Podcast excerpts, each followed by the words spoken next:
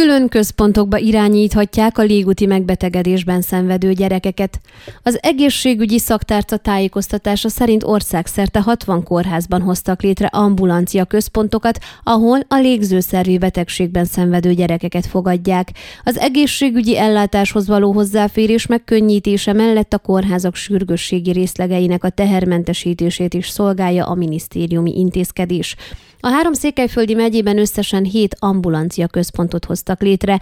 Hargita megyében a Csíkszeredai, illetve a Székelyudvarhelyi kórházban, Maros megyében a megyei klinikai kórházban, Marosvásárhelyen, Továbbá a Segesvári, illetve a Szászrégeni kórházban, Kovászna megyében pedig a Sepsi Szentgyörgyi, valamint a Kézdivásárhelyi kórházban.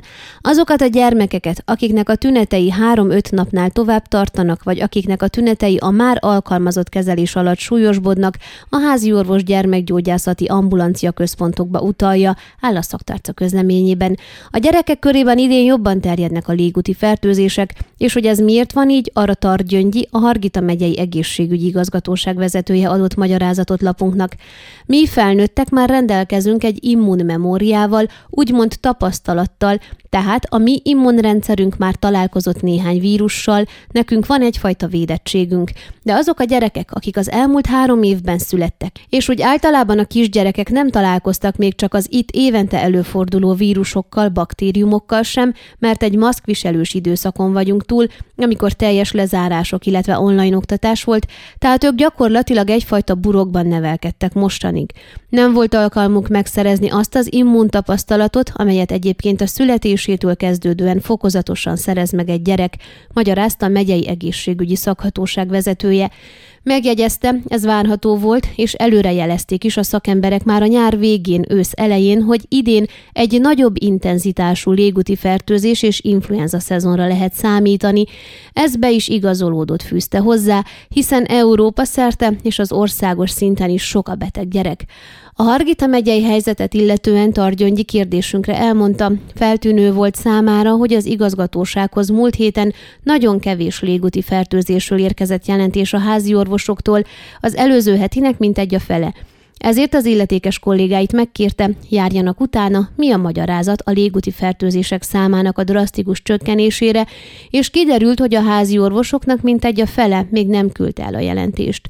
Targyöngyi azt is hangsúlyozta, hogy amennyiben a valóságban nem nőtt még meg a légúti fertőzések száma Hargita megyében, az csak egy átmeneti állapot, nyilván ide is be fog gyűrűzni, ahogy a fertőző betegségek esetében már láthattuk, lassabban, későbbre, de megérkeznek. A gyermekgyógyászati ambulancia központok létrehozásának egyébként az is volt a célja, hogy a sürgősségi osztályokon várakozás közben ne fertőzzék meg egymást a betegek, ne kapjon légúti fertőzést például egy olyan páciens, aki valamilyen traumás sérülés miatt kell orvoshoz forduljon, mondta Targyöngyi.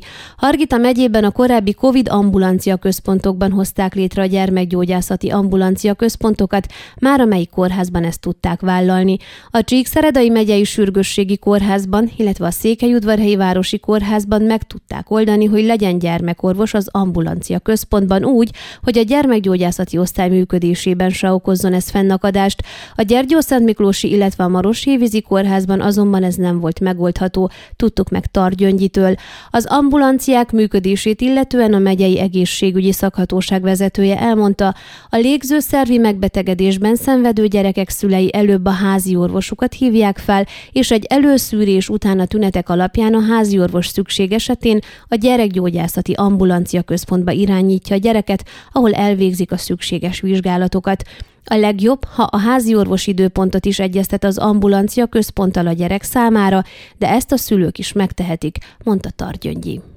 Ön a Székelyhon aktuális podcastjét hallgatta. Amennyiben nem akar lemaradni a régió életéről a jövőben sem, akkor iratkozzon fel a csatornára, vagy keresse podcast műsorainkat a székelyhon.pro portálon.